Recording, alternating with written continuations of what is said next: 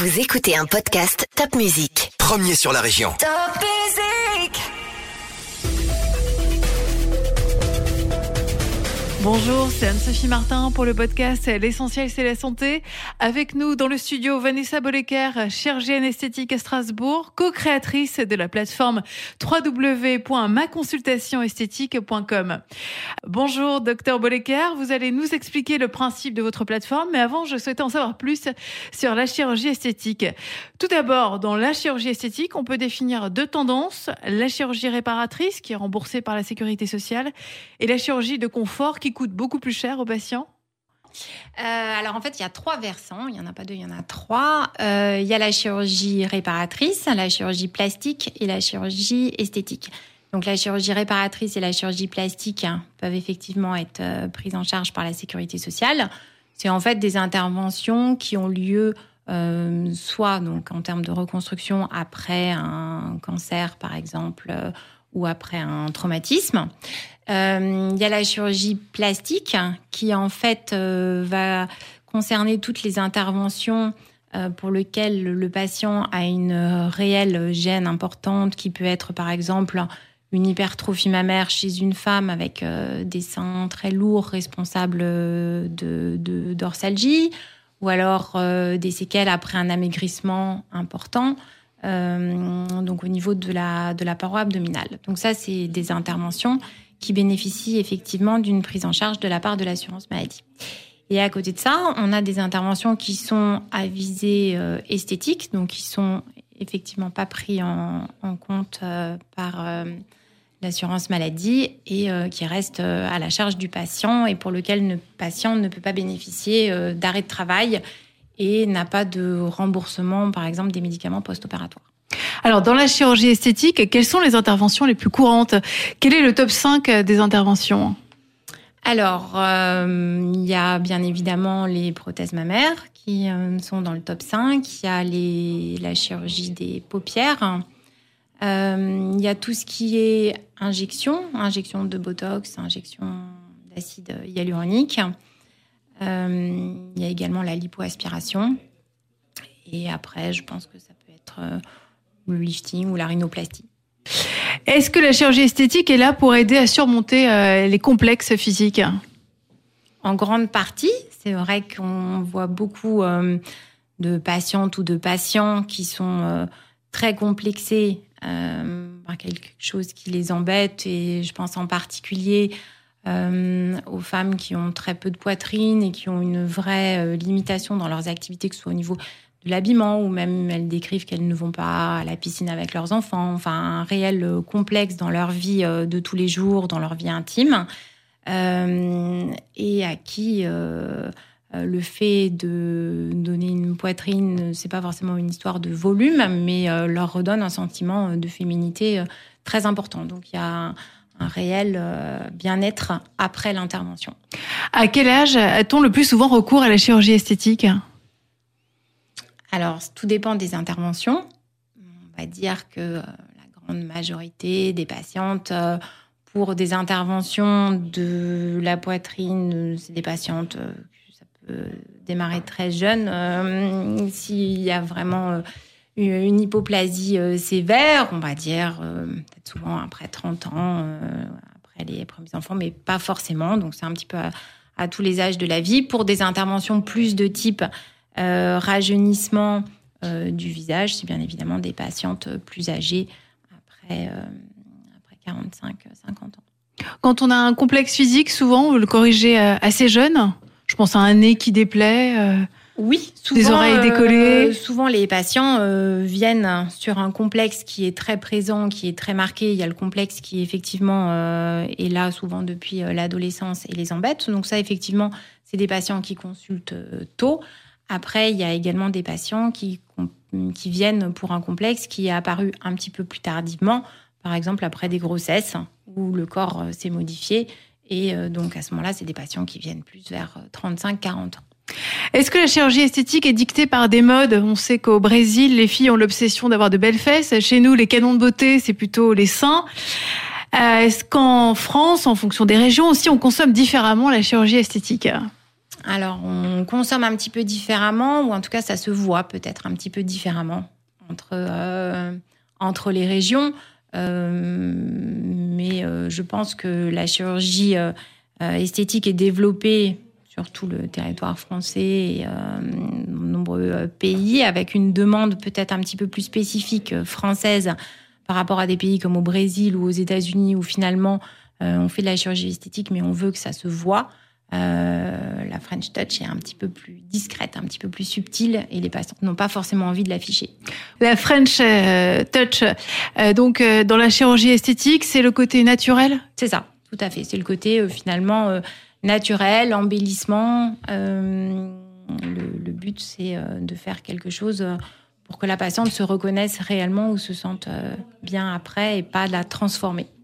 Oui, donc les modes, euh, vous en avez parlé, la French Touch, on peut parler d'une mode plus qui va vers le naturel, alors qu'aux États-Unis, on veut que ça se voit, on veut euh, montrer qu'on a qu'on a passé un coup de bistouri, c'est Tout à ça fait, tout à fait. Il y a une démarche qui est euh, très différente euh, dans les pays effectivement sud-américains comme au, au Brésil ou, ou dans les autres pays d'Amérique latine où c'est vraiment culturel euh, euh, et où les patients l'assument peut-être beaucoup mieux euh, qu'en France et où c'est dit ou- ouvertement. Aux États-Unis, il y a une demande effectivement, euh, même au niveau des injections, les patientes souhaitent avoir un regard euh, beaucoup plus figé, par exemple, euh, après des injections de Botox. C'est ce qu'elles vont rechercher euh, aux États-Unis, alors qu'en France, euh, la demande va plutôt être je veux garder euh, mon expression et simplement avoir l'air un petit peu plus jeune et un petit peu plus reposé.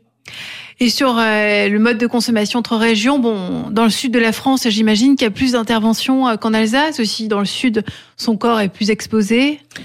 Je suis pas sûre qu'il y ait beaucoup plus d'interventions. Il y a peut-être euh, des choix d'intervention un petit peu différents. Il y a peut-être le choix de taille, par exemple, d'implants mammaires qui sont un petit peu différents, avec des tailles peut-être plus importantes que qu'en Alsace. Plus Euh, important dans le sud, c'est ça? Oui, je pense. On veut des plus gros seins dans le oui, sud. je pense. voilà. Euh, donc il y a peut-être des choix un petit peu euh, différents. Il y a peut-être, euh, mais je suis pas sûre qu'en nombre réel d'interventions, il y en ait beaucoup plus dans le sud de la France qu'en Alsace. On vit aussi dans une société du diktat de la pub, du jeunisme. Il faut être jeune, beau. Il y a aussi le diktat d'Instagram. Il faut savoir prendre aussi un peu de distance avec ça. Bien sûr. Vous, vous le ressentez dans votre cabinet, euh, ce diktat? Un petit peu chez des patients effectivement très jeunes qui peuvent être influencés euh, par les réseaux euh, sociaux et à qui il faut peut-être un petit peu de temps en temps mettre une limite en, en expliquant ou en montrant des photos. Mais honnêtement, c'est vraiment pas la grande majorité. Est-ce que vous dites non à certains patients? Est-ce que vous devez parfois les dissuader de faire telle opération? Avez-vous quelques exemples? Bien sûr, on dit souvent non. Euh, en fait, on va dire non pour plusieurs raisons. On va dire non euh, si, par exemple, les conditions ne s'y prêtent pas pour réaliser l'intervention en toute sécurité. Euh, ça va être, euh, par exemple, un patient qui fume ou ça va être euh, euh, un patient qui présente des contre-indications. Donc là, on va dire non. On va dire non quand euh, finalement euh, l'indication n'est pas bien posée, c'est-à-dire quelqu'un en surpoids qui va penser qu'une lipoaspiration, par exemple, va pouvoir euh, régler son, pro- son problème et va s'en servir comme d'une technique d'amaigrissement, ce que ça n'est pas. Donc, c'est lui faire courir un risque opératoire et post-opératoire avec des risques accrus de complications.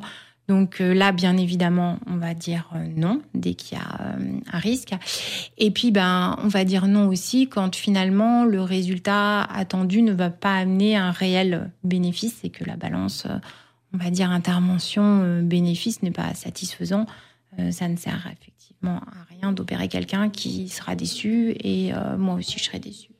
Donc euh, voilà, donc il faut effectivement euh, expliquer parce que les patients arrivent souvent avec euh, une idée, vont aller, vont avoir euh, pioché de l'information sur Internet, chez des amis, chez euh, des connaissances, vont penser que telle ou telle intervention ou telle solution va être adaptée à leur cas. Et finalement, euh, ça ne l'est pas du tout. Et c'est un petit peu pour ça, mais on en discutera euh, euh, peut-être en, en fin d'interview. Oui, sur votre sur plateforme. la plateforme, ça a été créé justement pour ça, pour expliquer vraiment aux, aux patients et leur donner une réponse médical euh, vraiment détaillé d'un professionnel, de savoir ce qui est le plus adapté dans leur cas et si on peut faire cette intervention avec un réel bénéfice ou s'il vaut mieux l'éviter. Oui, ça fait partie de, votre métier de dire non parfois. Tout à fait. Oui, c'est de la On prévention. Oui, oui, on dit souvent non. Oui. Avec le confinement, y a-t-il eu plus d'interventions de chirurgie esthétique? Il y a eu une réelle euh, hausse, hein, je dirais à peu près 20% euh, des demandes, en tout cas depuis le mois de septembre. Alors c'est lié à plusieurs choses, je pense. D'une part, il y a tout un report des interventions qu'on n'a pas pu réaliser l'année dernière euh, au moment du confinement où nous étions fermés et où les cliniques s'occupant du Covid ne prenaient plus du tout en charge les autres patients. Donc il y a ce report de ces interventions-là. Et puis, bah, il y a aussi la conjoncture qui va faire que euh, les gens ont le temps, les gens ont télétravail, les gens n'ont plus de déplacement, les gens n'ont plus euh, de, de voyage euh, et vont donc euh, saisir un petit peu l'opportunité de ce moment-là pour se faire opérer. Donc, c'est peut-être des patients qui se seraient fait opérer de toute façon dans six mois et qui finalement décident de le faire maintenant parce que la conjoncture est favorable. Avec le télétravail, ils n'ont pas besoin de poser de congé, c'est ça? Exactement, et c'est ce que je vous disais en début d'interview. En chirurgie esthétique, il n'y a pas d'arrêt euh, de travail euh, après l'intervention, donc les gens doivent poser des congés. En général, euh, alors ça tout dépend évidemment des interventions, mais ils doivent poser entre deux jours et, et une semaine. Là, ça leur permet euh, de continuer à télétravailler de chez eux en masquant euh, des petits bleus, en restant chez eux avec euh, de toute façon une éviction euh, sociale qui est beaucoup moins contraignante qu'habituellement. Oui, parce que la chirurgie esthétique, une intervention, ça reste encore tabou, on n'ose pas en parler. Il faut rester discret. Alors, on en parle, euh, on en parle un petit peu quand même, on n'a on pas forcément envie euh, de l'afficher sur son lieu de travail à ses collègues de travail en arrivant avec euh, des échymoses ou en expliquant exactement ce qui s'est passé. Ça se comprend. Euh, on peut dire aussi qu'il y a eu moins de tourisme médical à l'étranger parce qu'il y avait une époque où on partait euh, se faire opérer en Tunisie à moindre coût. Avec le Covid, avec les restrictions de déplacement, ça ne peut plus se faire. Oui, je pense que ça c'est un petit peu, euh, ça c'est un petit peu limité.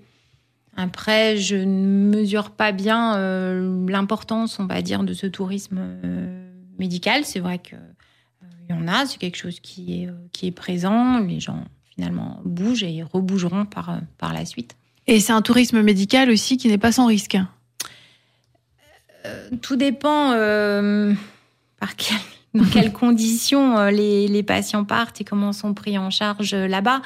Le problème n'est pas forcément tellement la prise en charge et l'intervention euh, sur place, qui peut être de très bonne qualité. Le problème va plus être dans le suivi. C'est-à-dire que nous, en, en esthétique, il y a effectivement euh, le forfait, donc ce que va régler le patient. Comprend euh, l'intervention, les consultations avant, mais comprend également tout le suivi post-opératoire et souvent euh, sur des durées très longues de, un an, voire, voire même plus. Et en fait, c'est ce suivi-là qui manque un petit peu, on va dire, si vous allez vous faire opérer à l'étranger. On parlait aussi du phénomène euh, Zoom fait sans vie, des personnes euh, qui sont pas satisfaites aussi de, de voir leur image à l'écran. Est-ce que ça a eu aussi un impact sur la chirurgie esthétique? Alors certainement, ça a eu un impact, euh, je pense, plutôt pour des injections et pour la chirurgie des paupières. Après, c'est jamais très très flatteur. hein. Le zoom, on a toujours une tête un peu, un peu bizarre. Est-ce que la chirurgie esthétique explose chez les jeunes à peine majeurs? Ça n'explose pas. Il y a une demande euh, qui est, euh, qui est là, qui est présente. Après, tout dépend euh, ce que c'est. En général, c'est pour des injections ou alors, comme je vous le disais, sur des complexes, mais qui sont vraiment très, très marqués au niveau, par exemple, de la chirurgie mammaire ou du nez pour, les, pour les rhinoplasties. Il y a certes des demandes qui ont largement... qui sont largement développées ces dernières années, qui sont par exemple pour des injections au niveau des lèvres, au niveau des cernes, qu'on voyait quand même beaucoup moins il y a quelques années. Les patientes font également euh, des injections de Botox plus tôt. Il faut savoir que le Botox a une action à la fois sur les rides existantes, mais également euh, sur la prévention de l'apparition de nouvelles rides. Donc c'est effectivement tout à fait euh, légitime de proposer à dose un petit peu light des injections de Botox à une patiente de 30 ans. D'accord. Dès 30 ans, on peut se faire des injections de, de Botox et des jeunes se font des injections euh, sur les lèvres, c'est ça? Oui, dès, même plus tôt. dès 25 ans? Oui. Et alors, les jeunes sont moins complexés euh, face aux procédures de d'avoir recours à la chirurgie esthétique euh, que les générations 40, 50. Tout à fait. Eux l'assument beaucoup plus, en parlent beaucoup plus. Comment on explique cette attitude plus décomplexée des jeunes vis-à-vis de la chirurgie esthétique? Euh, c'est du plus rentré, on va dire, euh, dans les mœurs. Ils ont vu, euh, en général, euh, leur mère faire des injections, les filles en parlent entre elles, les réseaux sociaux, Instagram. C'est quelque chose qui s'affiche beaucoup plus dans cette tranche d'âge. Quelles sont les dernières évolutions des techniques anti-rides, anti-vieillissement du, du visage? Alors, au niveau des injectables, les laboratoires font des progrès, on va dire, en termes de qualité des produits. On a des produits qui sont quand même de plus en plus sûrs, avec le moins euh, d'effets indésirables euh, possible. Il y a quelques années, enfin, il y a une dizaine d'années, il y avait quand même plus d'effets indésirables après euh, des produits de comblement. Euh, Là, vous parlez du Botox, c'est ça? Non, là, c'est de, de l'acide hyaluronique essentiellement. Donc, le- il y a quelques années, on avait des produits qui étaient semi-permanents, voire permanents, qui entraînaient quand même un certain nombre d'effets indésirables. Euh, donc ça, ça ne se voit quasiment plus aujourd'hui si c'est euh, injecté dans de bonnes conditions avec des, euh, bons produits. Donc il y a eu une amélioration, on va dire, en termes de produits. Après, il y a eu le développement de tout ce qui est un petit peu intermédiaire entre les injections de type acide hyaluronique et la, la, la cosmétique, ce qu'on appelle un petit peu euh, des skin boosters. Euh, donc le développement de skin boosters, hein, qui est un petit peu intermédiaire entre euh, des injections qui vont apporter du volume, comme avec de l'acide hyaluronique, et euh, des cosmétiques qui vont plutôt donner un effet bonne mine, hydrater la peau, redensifier la peau avec un mélange d'acide hyaluronique et de vitamines. Est-ce que Voilà. dans certaines crèmes anti-rides, on retrouve certaines molécules utilisées euh, dans la chirurgie esthétique? Oui, mais comme ça ne franchit pas euh, la barrière cutanée, l'effet n'est pas du tout euh, le même. Donc, vous pouvez bien évidemment entretenir les injections avec des crèmes et de la, de la cosmétique, mais ça n'aura jamais euh, le, le même effet. Oui, parce que là, on injecte le produit sous-cutané. Oui, tout à fait. Alors, est-ce qu'il y a des risques ou vous dites euh, les risques sont de plus en plus maîtrisés car on a, de meilleurs produits? Alors, en termes de euh, produits, effectivement, il y a moins d'effets indésirables euh, liés aux produits. Après, des risques, oui, il en existe.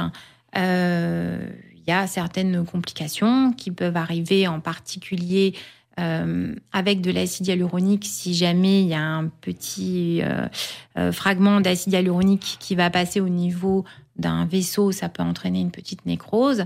Et à ce moment-là, il faut réagir très très vite en injectant une enzyme qui va dissoudre l'acide hyaluronique. D'où l'importance, on va dire, de le faire dans de bonnes conditions chez un médecin qui a à sa disposition cette enzyme hein, parce que ça doit s'injecter très très rapidement, en tout cas le, le plus rapidement possible.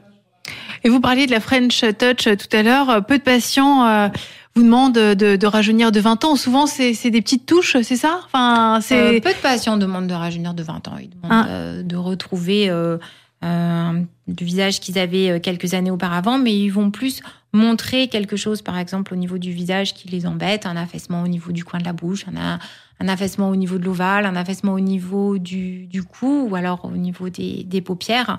Donc, ils vont montrer ce qui les gêne, mais la, la demande n'est pas de retrouver le visage qu'ils avaient 20 ans auparavant. oui, ils veulent un visage plus harmonieux, plus reposé, euh, plus naturel. corriger un petit peu les stigmates euh, du temps et euh, un air souvent souvent c'est plus euh, une demande de- j'ai un air un petit peu triste j'ai un air un petit peu sévère qui les gêne en disant que ça correspond pas à leur façon d'être et à ce qu'ils sont Et sur les techniques de la chirurgie esthétique, les grandes techniques, c'est quoi? C'est euh, l'hypo- l'hyposuction, l'hypofilling? Vous pouvez revenir un petit peu sur euh, ces grandes techniques? Est-ce que ça évolue? On parle aussi de chirurgie régénérative. Alors, en- dans les grandes techniques chirurgicales, par exemple au niveau de l'augmentation mammaire, il y a effectivement l'augmentation mammaire qui peut se faire par implant. Donc euh, là aussi, il y a eu d'énormes progrès de la part des laboratoires ces dernières années avec euh, des prothèses qui sont de plus en plus sûres, avec un gel qui est vraiment cohésif, qui va pas euh, diffuser ou couler en cas de rupture de la prothèse, avec des enveloppes de, de, prothèses qui sont très sûres. Et à côté de ça, il y a effectivement l'augmentation mammaire par lipomodelage, qui est en fait une augmentation mammaire par transfert de graisse. Donc le principe, hein, c'est faire une lipoaspiration au niveau des zones donneuses. Donc il faut aussi que la patiente ait suffisamment euh, de zones où on puisse euh, prélever de la graisse. Et en fait, cette graisse, au lieu d'être jetée comme dans une lipoaspiration classique, va être centrifugée et euh, purifiée pour être réinjectée. Donc ça peut se réinjecter au niveau de la poitrine, c'était ce que je vous disais au niveau euh, de la chirurgie mammaire, mais ça peut aussi euh, être réinjecté au niveau du visage. Et dans cette graisse qu'on va réinjecter, il y a à la fois de la graisse qui va amener du volume, mais il y a également des facteurs de croissance qui ont un réel effet sur euh, la trophicité de la peau, sur la souplesse, avec une vraie action régénérative. C'est beaucoup utilisé, par exemple, en reconstruction mammaire chez les patientes qui ont eu de la radiothérapie, parce que après la radiothérapie, les tissus sont plaqués, figés, souvent désagréables pour la patiente, et ça limite un petit peu les possibilités de reconstruction. Et le lipofilling, une séance ou plusieurs séances, parce que ça peut se faire plusieurs fois, va amener un réel gain au niveau de la, de la trophicité et de la souplesse de la peau. Avec le lipofilling, ce transfert de graisse, on utilise la graisse comme de la pâte à modeler. Alors c'est pas tout à fait comme de la pâte à modeler parce qu'en fait on va l'injecter avec des toutes petites euh, canules. On va faire des, des travées, on va faire des, des petites canules. Euh, on va utiliser des petites canules de 1 à, à 2 mm à peu près et on va aller euh, le, le déposer. C'est un petit peu comme des petits spaghettis que vous déposez en, les croisant pour faire un maillage. Et par exemple pour les seins, on n'utilise plus de prothèses avec l'hypofilling? C'est c'est pas du tout les mêmes indications. avec un lipofilling euh, la patiente n'aura jamais une réelle augmentation euh, marquée au niveau euh, de la poitrine. C'est une petite augmentation parce qu'il faut savoir qu'entre la graisse qu'on prélève et celle qu'on peut réinjecter, généralement, on perd à peu près la moitié et il y a encore 25% qui va se résorber. En plus de ça, c'est pas indiqué chez tout le monde, c'est pas indiqué dans le cas d'antécédents de cancer du sein. Dans ce cas-là, il vaut mieux, il vaut mieux l'éviter. Donc, euh, voilà, et dans certaines formes, on va dire, de poitrine, euh, le lipofilling ne se prête pas du tout. Donc ça, c'est vraiment à discuter au cas par cas avec la patiente. Et c'est vrai que on a souvent en consultation des patientes qui viennent avec une demande de lipofilling en disant, ben c'est sûr, c'est formidable, on va m'enlever de la graisse au niveau euh, des fesses et on va m'augmenter les seins avec. C'est l'idée est très satisfaisante. Maintenant, il faut voir si techniquement c'est réalisable, il faut voir quelle est réellement euh, l'augmentation mammaire qu'elle souhaite en termes de volume, savoir s'il y a suffisamment de zones donneuses et si elle remplit toutes les conditions en euh, lui expliquant vraiment ce à quoi elle peut s'attendre pour pas être déçue. Là où c'est une très très bonne technique, par exemple l'hypofilling, c'est dans le cas d'asymétrie mammaire hein, euh, chez des patientes par exemple qui sont très jeunes, où c'est un réel complexe chez elles d'avoir un sein plus gros que l'autre. Le fait de faire un lipofilling euh, uniquement du côté du sein qui est plus petit permet d'éviter chez ces patientes très jeunes de mettre une prothèse euh, mammaire qui nécessite quand même un suivi, qui nécessite quand même des changements euh, réguliers. Et ça permet d'avoir une symétrie de volume avec justement deux seins qui vont évoluer de la même façon dans le temps. Si la patiente prend du poids ou si la patiente perd du poids, bah finalement les deux seins vont bouger de la même façon, ce qui n'est pas le cas quand on met une prothèse que d'un seul côté, où c'est toujours des, euh, des interventions avec un résultat qui est euh, moins stable dans le temps. Et aujourd'hui, les prothèses mammaires sont beaucoup plus sûres. On se souvient de ce grand scandale avec euh, l'entreprise de prothèses PIP. Aujourd'hui, c'est beaucoup plus sûr. Oui, après PIP, c'est une, une, malversation au niveau d'une d'une entreprise avec un, défaut, on va dire, de contrôle et de surveillance. Il y avait en fait deux euh, types de gel, un gel qui était médical et un gel qui euh, ne l'était pas, et les lots ont, été mélangés. Euh, je pense que suite à cette affaire, il y a eu effectivement beaucoup, beaucoup de contrôles, et quand on voit là le, mal et les difficultés qu'ont les laboratoires pouvoir sortir une nouvelle prothèse, l'homologuer et la mettre sur le marché, ils passent quand même vraiment par des, des protocoles et des certifications dans tous les sens très, très importants. Donc, je pense que les implants sont vraiment sûrs à l'heure actuelle. Votre clientèle est majoritairement féminine, mais est-ce que les hommes ont de plus en plus recours à la chirurgie esthétique?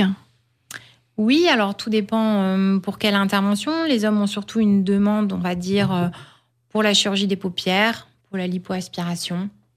C'est les deux demandes principales des hommes. Après, ça peut être effectivement au niveau euh, du visage, des injections. L'hypoaspiration, c'est pour euh, réduire la taille. C'est comme la liposuction au niveau des poignées d'amour en général chez les hommes ou du ventre. Je vous pose un peu toutes les questions sur la chirurgie esthétique. On parle aussi de chirurgie esthétique de l'intime. Est-ce que c'est un phénomène marginal?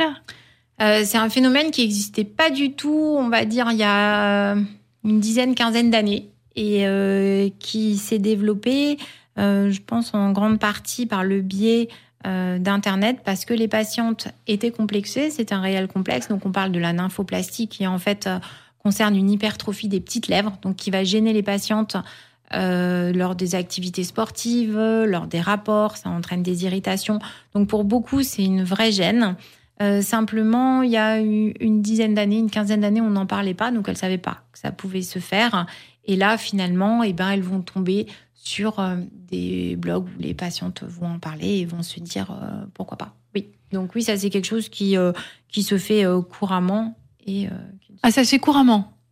oui, c'est une demande assez fréquente. Et il y a vraiment de, de réels bienfaits? Oui.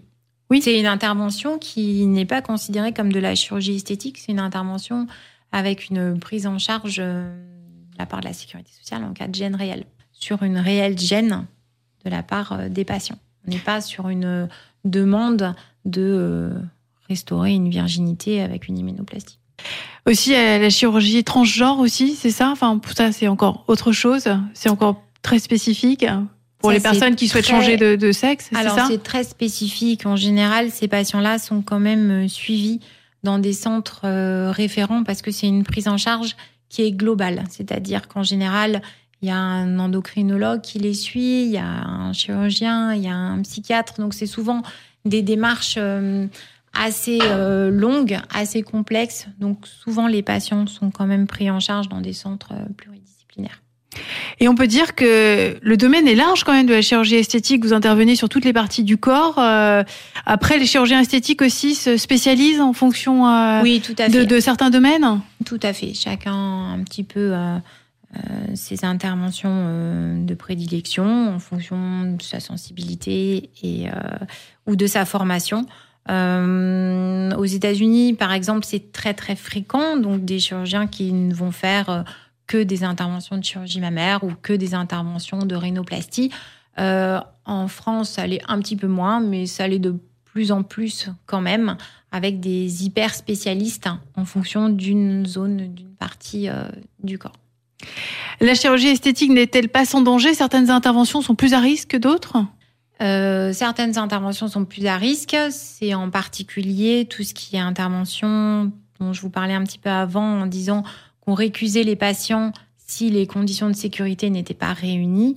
Euh, c'est en particulier la plastie abdominale, donc euh, au niveau du ventre, ou si le patient est en surpoids ou fume, on peut avoir de gros risques en post-opératoire, comme euh, une phlébite, une embolie pulmonaire, euh, des nécroses cutanées, donc de réelles euh, complications. L'un des freins à la chirurgie esthétique, c'est aussi le coût, parfois les délais. Pour en savoir plus, alors vous avez lancé avec deux autres chirurgiens une plateforme www.maconsultationesthétique.com. Vous pouvez nous présenter cette plateforme? Alors en fait, c'est une plateforme qui va permettre au patient d'exposer sa demande à partir d'un questionnaire médical qui est vraiment détaillé et qui est spécifique en fonction de chaque intervention et l'envoi de photos au praticien qui souhaite consulter. Donc en fait, la demande va transiter par la plateforme qui va mettre finalement en relation le patient avec euh, le praticien, mais c'est le patient qui va choisir le praticien qui décide de, consulter. Euh, donc ça permet effectivement de réduire les délais d'attente, puisque euh, en général le, praticien répond rapidement euh, les quelques jours après avoir reçu la demande. Et surtout, ça va permettre d'avoir une réelle information médicale.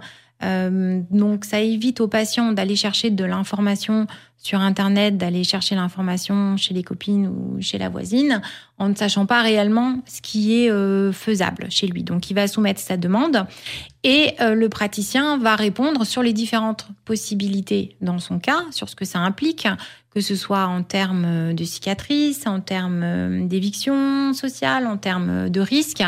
et en termes de coûts.